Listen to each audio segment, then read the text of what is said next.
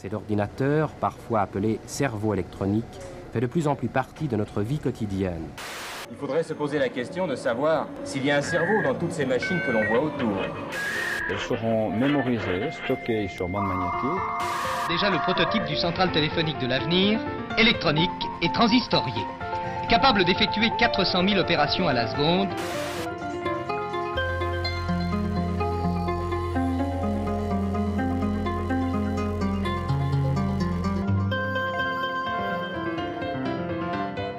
Je suis Pauline. Je suis Augustin. Je suis Marguerite. Bienvenue sur Techno Curious, le podcast pour les techno perplexes. Aujourd'hui, c'est Augustin aux manettes.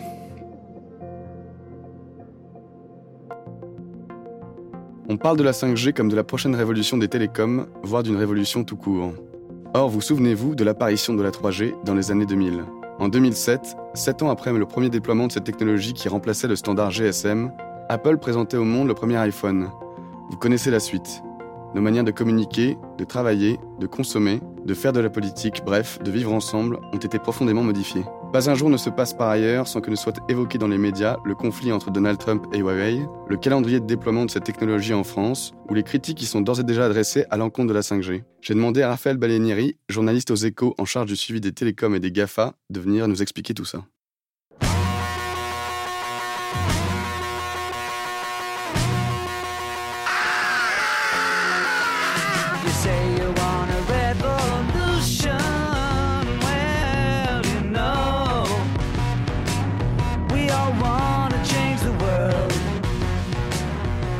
Donc avant de partir, juste euh, bonjour Raphaël. Bonjour Augustin. Avant de partir directement sur ce qu'est la cinq G, euh, est-ce qu'on peut parler de ce qu'a représenté le passage de la trois G à la quatre G euh, il n'y a pas si longtemps que ça ? Oui, bien sûr. En fait, pour résumer, le passage de la trois G à la quatre G, ça a été un peu le passage du Nokia trente-trois dix à l'iPhone, au tout premier iPhone de, de deux mille sept. Donc, on est vraiment passé d'une téléphonie un peu à usage unique, donc appel et, et S M S, aux usages mobiles d'aujourd'hui, donc la data et tout un écosystème d'applis. Donc, que ce soit sur le Google Play Store ou l'App Store, aujourd'hui, il y a Il y a deux euh, magasins d'appli euh, dominants. Et donc, la quatre G, ça a vraiment représenté ce, ce shift majeur, voilà, de la voix au S M S à la data. Tous les usages en mobilité, si on a Messenger aujourd'hui sur nos iPhones, c'est grâce à la quatre G. WhatsApp, tous les usages vidéo aussi, euh, la banque mobile, euh, Allociné. Bon voilà, on peut peut-être pas citer trop de trop de marques euh, comme ça, mais mais ça a été vraiment un, un un vrai tournant. Et donc aujourd'hui, la question avec la cinq G, c'est est-ce qu'on va avoir une même révolution ou est-ce que ça va être finalement un changement euh, un peu marginal ? Et aujourd'hui, il y a des vrais débats dans l'industrie industrie sur euh, la véritable importance de la cinq G. Rien, rien n'est tranché encore aujourd'hui. Ok, alors si on reprend vraiment les choses euh, de base, c'est quoi euh, exactement la cinq G et euh, quelles sont euh, les améliorations purement techniques qu'elles vont, euh, que ça va apporter ? Donc la cinq G, grosso modo, elle a euh, trois promesses. Elle réduit euh, le temps de latence. Donc la, la latence, c'est le temps de réponse du réseau qui va passer de quelques secondes à, à la milliseconde. Donc ça va être un réseau euh, hyper rapide. Elle a aussi une promesse de capacité, euh, donc ça veut dire euh, envoyer davantage de, de données, et elle a aussi la capacité à connecter énormément d'objets euh, simultanément. Et donc en fait la cinq G, c'est vraiment la technologie euh, cœur de, de l'Internet des objets. D'accord. Donc aujourd'hui en moyenne, euh, euh,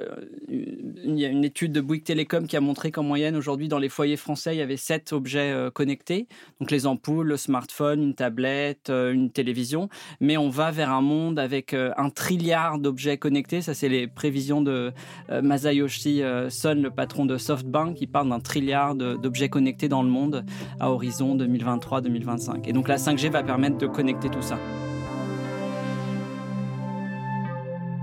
C'est un événement considérable, une révolution. Le globe.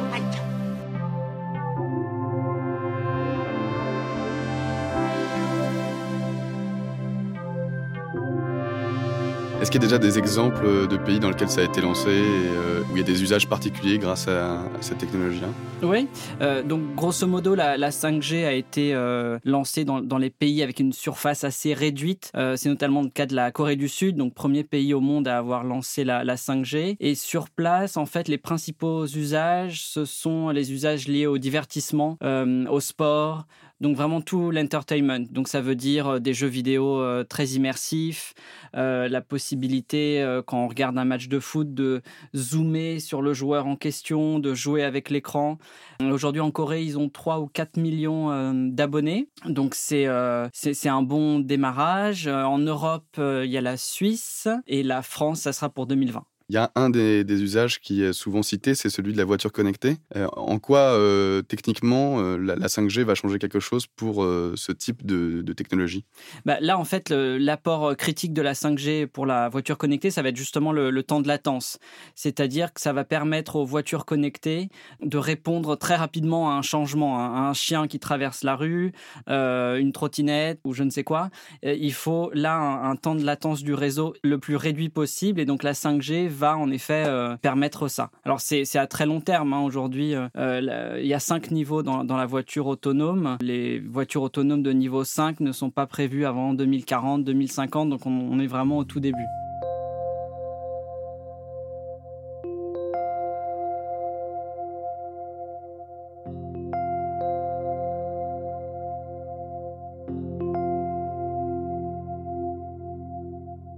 Est-ce que tu as des exemples plus précis d'usage de la cinq G pour qu'on comprenne bien ce que ça va changer ? Pour les industriels, du coup ? Pour les industriels. Ouais. euh, alors, sur, sur les, les usages industriels, euh, en France, là, il y, y a onze projets euh, industriels qui euh, ont pu euh, accéder aux, aux fréquences et donc jouer un peu avec ces, ces technologies. Le gouvernement parle de, de bac à sable. Donc, l'idée, c'est euh, voilà, de, de tester euh, la cinq G euh, en local. Il y a par exemple le port du Havre, euh, qui est donc un de ces onze euh, projets, et et qui va utiliser la cinq G pour euh, la gestion en fait des des conteneurs et, et du trafic. En fait, c'est un des plus grands euh, ports euh, de France. Tous les stades, euh, il y aura pas mal de d'applications dans le dans le sport, dans les jeux vidéo, grosso modo dans dans le divertissement, divertissement, transport. Euh... Tu m'as parlé aussi d'un exemple euh, en Corée du Sud euh, d'une application de divertissement avec un gros dragon. C'est ça quoi ? Ça consiste en quoi ? Ah oui, alors c'était un dans une compétition de baseball. C'est notre euh, journaliste spécialiste Asie qui est, est allé en Corée et, et, récemment et qui a vu ça. Euh, et donc, en fait, c'était un espèce de dragon en, en hologramme qui, qui surgissait de, euh, de l'écran euh, du smartphone quand on va voir voilà, une compétition de, de baseball en, en Corée. Donc, c'est, c'est l'idée de l'immersion, en fait, des jeux vidéo, euh, des films, des clips, euh, beaucoup plus immersifs. Ça ira de pair avec euh, voilà, des casques de réalité virtuelle, de réalité augmentée, de, tout, tous les filtres qui permettent d'essayer voilà, un rouge à lèvres, un jean à distance, on l'achète, et cetera. La, la cinq G va juste amplifier tout ça et euh, connecter presque tout autour de nous.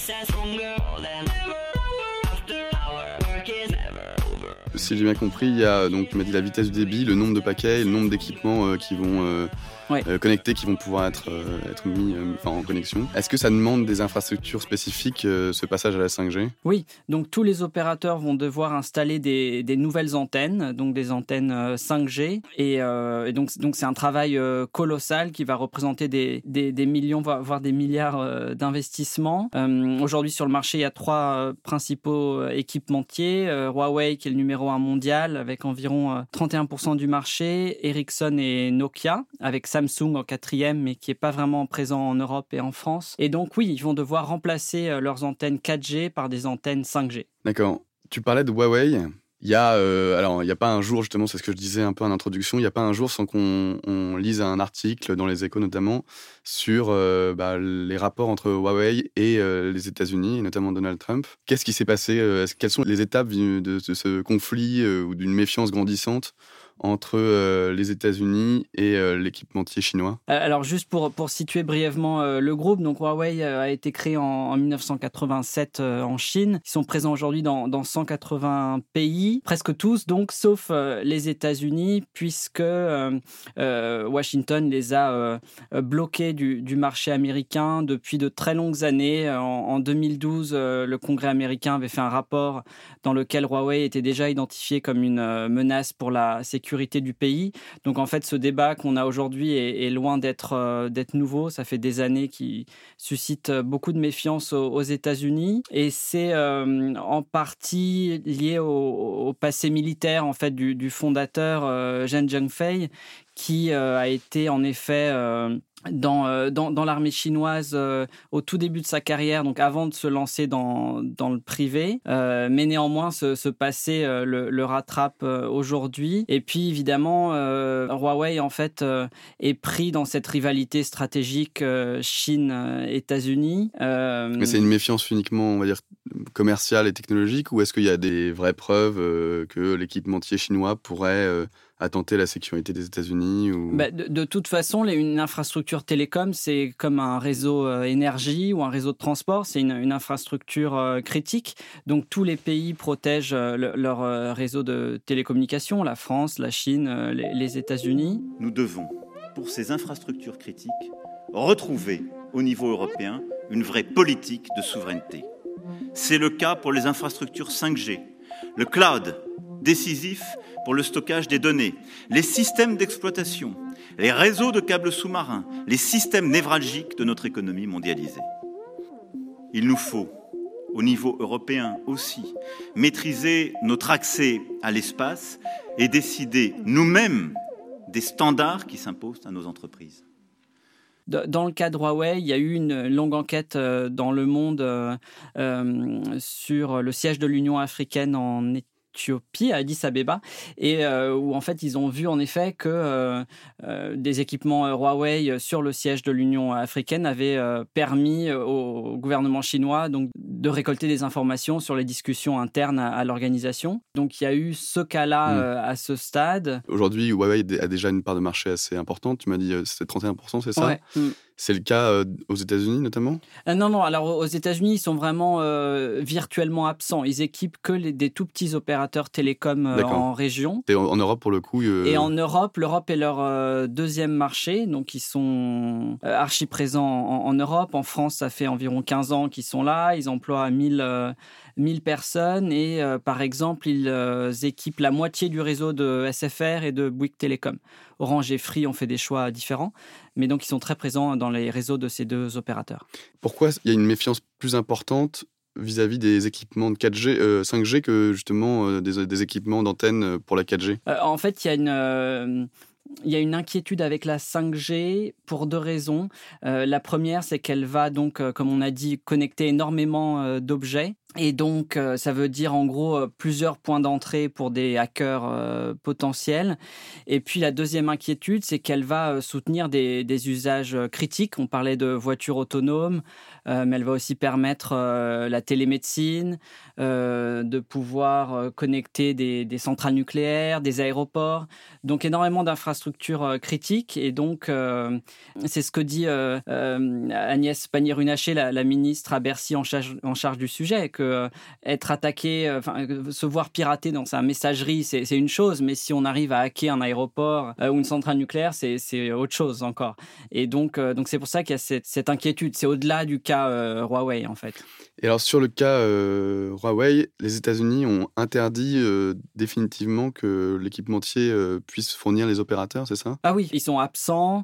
Euh, et puis, euh, l'année dernière, ils ont complètement euh, bouleversé leur, euh, leur supply chain en interdisant Huawei de s'approvisionner euh, auprès de ses fournisseurs américains. Donc, ils sont, euh, ils sont absents et bloqués, oui, des États-Unis. Et en France, il y aura une interdiction ou, ou pas ? Alors, la, la France s'est dotée d'une loi qui est entrée en vigueur... Euh, Euh, en décembre, donc c'est, c'est tout récent. Et euh, grosso modo, elle demande à tous les opérateurs, avant de déployer une antenne cinq G, de déposer un dossier de candidature, en gros, euh, auprès des services de, du Premier ministre. Et le Premier ministre a deux mois pour valider ou non cet équipement cinq G. sachant que euh, le silence de l'administration vaut euh, refus. Euh, donc ça, c'est le cadre légal qui a été euh, instauré en, en France. Donc sur le papier, ça met tous les opérateurs et tous les équipementiers au, au même niveau. C'est-à-dire que le gouvernement français... Euh, Voilà, officiellement ne, ne bloque pas euh, Huawei, euh, mais les opérateurs télécoms en France euh, redoutent quand même que, euh, en fait, le Premier ministre ne, ne bloque de fait Huawei en n'ayant pas à motiver sa, sa décision. Euh, si, passé ce délai de deux mois, il euh, n'y a toujours pas de réponse, ça veut dire que l'équipement n'a pas été validé, mais on ne sait pas pourquoi. Et donc, il y a eu un vrai bras de fer euh, ces dernières semaines entre le gouvernement et les opérateurs sur, sur ce sujet. C'est, ça a été assez chaud pour, euh, pour parler euh, franchement. Euh, Mais néanmoins, c'est le cadre légal aujourd'hui pour la France. Pour finir juste avec ce thème-là, parce que c'est, c'est quelque chose qui est, qu'on voit quand même beaucoup euh, partout, est-ce qu'il y a une forme de paranoïa vis-à-vis de Huawei ou est-ce que, de ton point de vue, est-ce que c'est, c'est de l'ordre de la paranoïa ce qui, ce qui se passe ? Je dirais que le... En fait, Huawei paye un peu le paye un peu le prix de la fermeture de la Chine et voilà, on a vu de, depuis que Xi Jinping a, a pris le, le pouvoir en deux mille douze en Chine un, une certaine fermeture et, et voilà, les, les télécoms en Chine sont un secteur contrôlé par l'État, il n'y a que trois opérateurs détenus par le gouvernement et donc euh, donc en fait c'est un principe de, de, préconçu, de précaution qu'on, qu'on applique euh, ici. D'accord. Sachant que le, ouais. y avait un cadre légal déjà pour la quatre G, la trois G, je veux dire, la, la France n'a pas attendu déjà, ouais. euh, la cinq G pour, euh, pour protéger ses, ses réseaux télécoms. I want to thank you all for being here to discuss a critical issue for our country's future. Winning the race to be the world's leading provider of five G, cellular communications, networks, it's all about five G now. We were four G and everybody was saying we have to get four G. And then they said, before that, we have to get three G, and now we have to get five G, and five G is a big deal, and that's going to be there for a while, and I guess uh, at some point we'll be talking to you about number six. What do you think? Do you think that's true, Asia? Face à Huawei, il y a des équipementiers européens. Pourquoi euh, on ne valorise pas plus ces équipementiers-là ? Est-ce que c'est déjà le cas aux États-Unis ? euh, Donc aujourd'hui, il y a deux, deux équipementiers euh, européens. C'est deux, deux entreprises de, de l'Europe du Nord, euh, donc Ericsson et, et Nokia, qui sont des boîtes euh, mondiales et qui arrivent à équiper de nombreux opérateurs télécoms dans, dans le monde entier et en France aussi. Euh, simplement aujourd'hui, ce que les opérateurs constatent, c'est que euh, Huawei a pris énormément d'avance euh, sur la cinq G. Ils ont quatre-vingt mille euh, chercheurs, ils investissent environ quinze pour cent de leur chiffre d'affaires euh, mondial sur, sur la R et D. Et face à ça, euh, Ericsson et Nokia ont, ont eu des passes euh, un peu euh, difficiles. Ericsson a longtemps été dans le rouge, ils ont dû séparer euh, près de dix pour cent de leur euh, effectif avant de remonter un peu à, à la surface. Euh, donc euh, ça va un peu mieux, mais voilà, ils partent d'un peu plus loin. Et de la même façon, Nokia, euh, de la vie un peu générale, euh, est, est moins performant euh, technologiquement que, que Huawei et que Ericsson. Donc il y a voilà, il y a une vraie course entre les trois hein. Aujourd'hui. À, euh, ils cherchent tous à sécuriser des, des contrats euh, cinq G. Donc un contrat cinq G, c'est quand on a signé avec un opérateur. Et aujourd'hui, Huawei est, est devant avec une soixantaine de, de contrats. Et les États-Unis euh, font tout pour favoriser donc les deux autres euh, équipementiers. Voilà, donc les, les les États-Unis en fait se sont un peu pris à leur propre piège parce qu'ils se sont euh, du coup privés du numéro un mondial Huawei, mais ils n'ont pas forcément d'alternative américaine vu que le, le dernier grand équipementier américain c'était euh, Lucent qui s'est ensuite euh, marié avec Alcatel pour donner Alcatel Lucent. Au Canada il y avait aussi un, un équipementier mais qui a fait faillite depuis, donc en fait ils se sont retrouvés un peu euh, tout nus euh, sur la cinq G et donc maintenant ils viennent de lancer un grand fonds à un milliard de dollars pour financer les rivaux de Huawei, donc Ericsson et Nokia, et puis pour subventionner en fait les opérateurs télécoms américains qui font des choix euh, responsables selon eux et qui donc euh, n'utilisent pas de, de Huawei. Et donc c'est comme ça qu'ils espèrent en fait faire émerger un, un contrepoids. Et la question maintenant, ça va être euh, en Europe, qu'est-ce qu'on fait ? Est-ce que euh, Bruxelles euh, va aussi mettre au point un fonds euh, d'indemnisation ? Si jamais les opérateurs euh, télécoms français doivent euh, démanteler euh, leur, leurs équipements euh, quatre G parce qu'ils vont pas pouvoir mettre de la cinq G Huawei par-dessus, ça coûte de l'argent, euh, le signal se dégrade, ils doivent euh, reparamétrer tout leur réseau. Et donc, euh, est-ce qu'on les subventionne ? Est-ce qu'on les aide dans cette transition ou, ou pas ? C'est, c'est un vrai, euh, un vrai débat aujourd'hui euh, en France. Sur la, l'aspect cybersécurité, est-ce que ce, le risque, il est juste du côté des équipementiers ou euh, de Huawei, justement, euh, la méfiance euh, se porte là-dessus ? Ou est-ce qu'avec la cinq G, il peut y avoir euh, des euh, attaques contre, euh, contre tout le monde euh, qui sont un peu plus développées qu'avant ou, euh... Euh, Non, mais le, le, le problème de la cinq G, c'est qu'elle va, elle va servir en fait, euh, aux, aux industriels.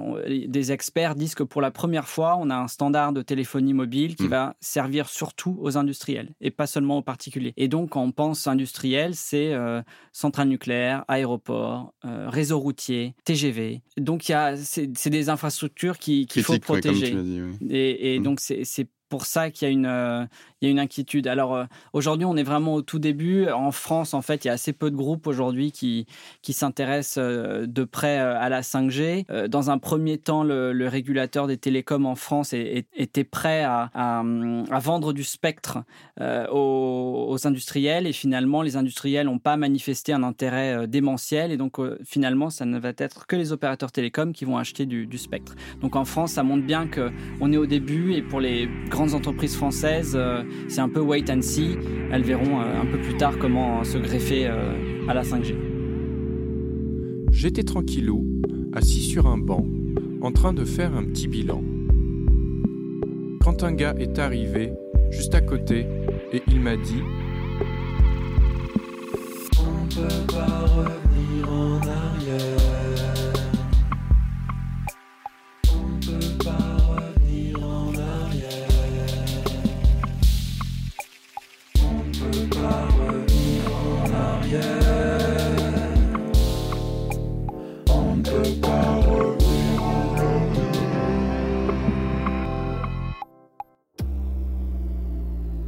Euh, après, il y a quand même, j'ai l'impression, un discours critique vis-à-vis de la cinq G qui se développe.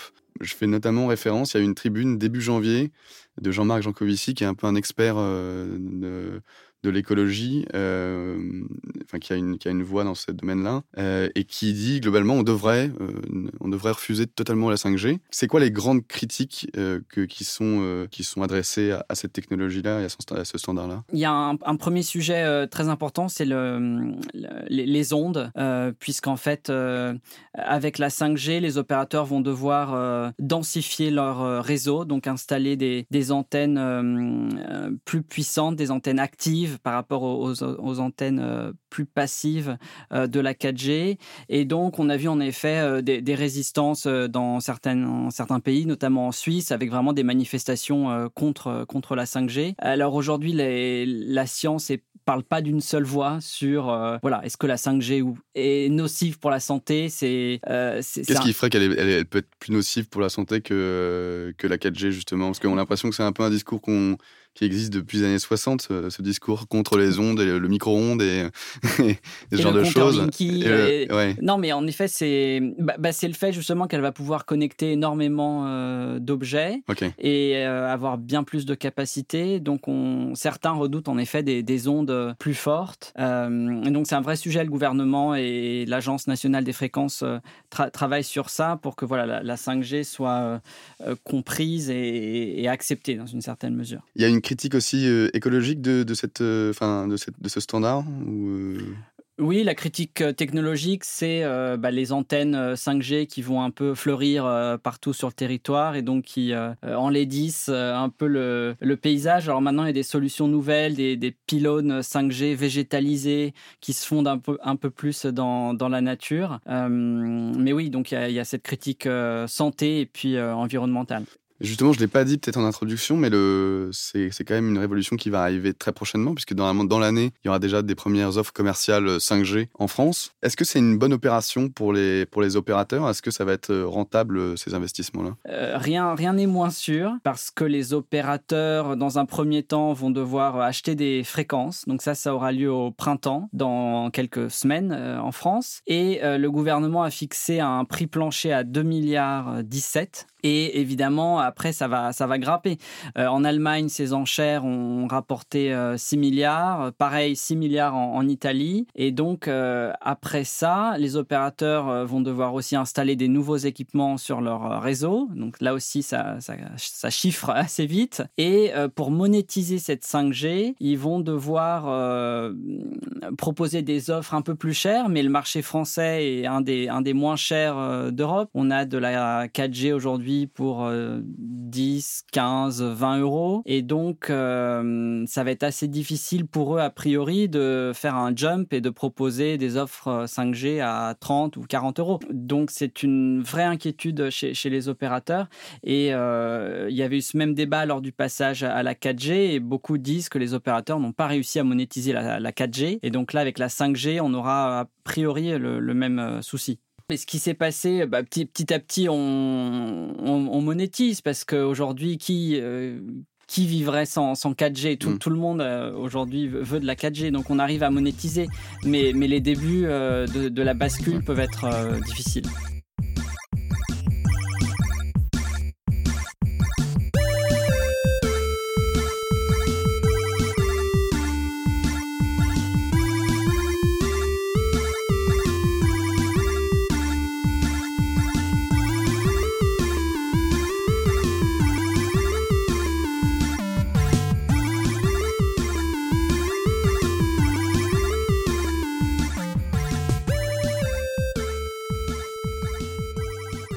Le gouvernement a demandé aux, aux quatre opérateurs de fournir de la cinq G dans au moins deux villes de leur choix en deux mille vingt sur cinquante pour cent du territoire. Donc au début, ça pourra être euh, voilà, certains quartiers de Paris, certains quartiers de Lyon, Marseille, et cetera. Euh, la cinq G va arriver d'abord dans, dans les zones très denses où l'incitation économique à investir est, est plus forte pour les opérateurs. Et euh, le gouvernement leur a donné une feuille de route qui est assez ambitieuse avec euh, un nombre de pylônes cinq G à installer sur le territoire. Donc la première année en deux mille vingt, il me semble que c'est trois mille par, euh, par opérateur, avec ensuite une montée, euh, une mo- une montée en charge. Euh, les premiers euh, smartphones cinq G en fait sont, sont déjà là. Samsung et Huawei en a lancé. Le prochain iPhone de la rentrée deux mille vingt pourrait être aussi cinq G ready, comme on dit. Donc, euh, donc en fait, toutes les briques technologiques sont en train de, d'être mises en place et on attend euh, donc les premières offres euh, commerciales.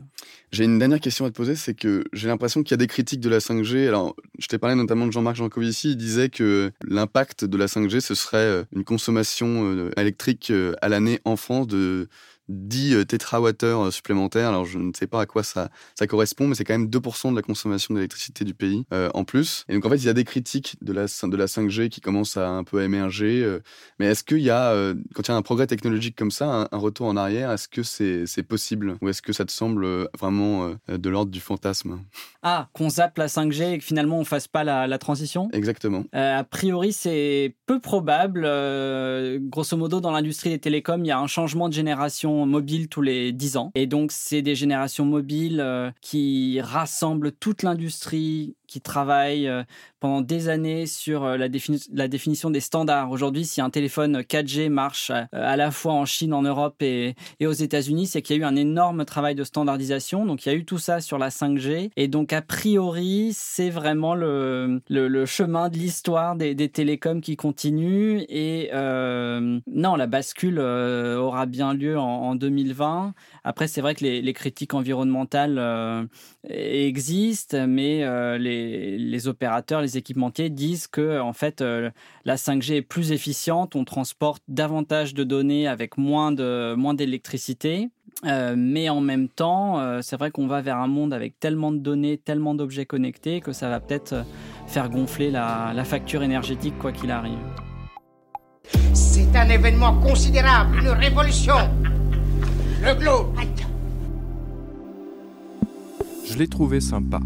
Alors on s'est levé et on est allé se faire un petit cornet. Et quand j'ai fini de le manger, il s'est approché et il m'a dit « On peut pas revenir en arrière. On peut pas revenir en arrière. On peut pas revenir en arrière. On peut pas revenir en arrière. »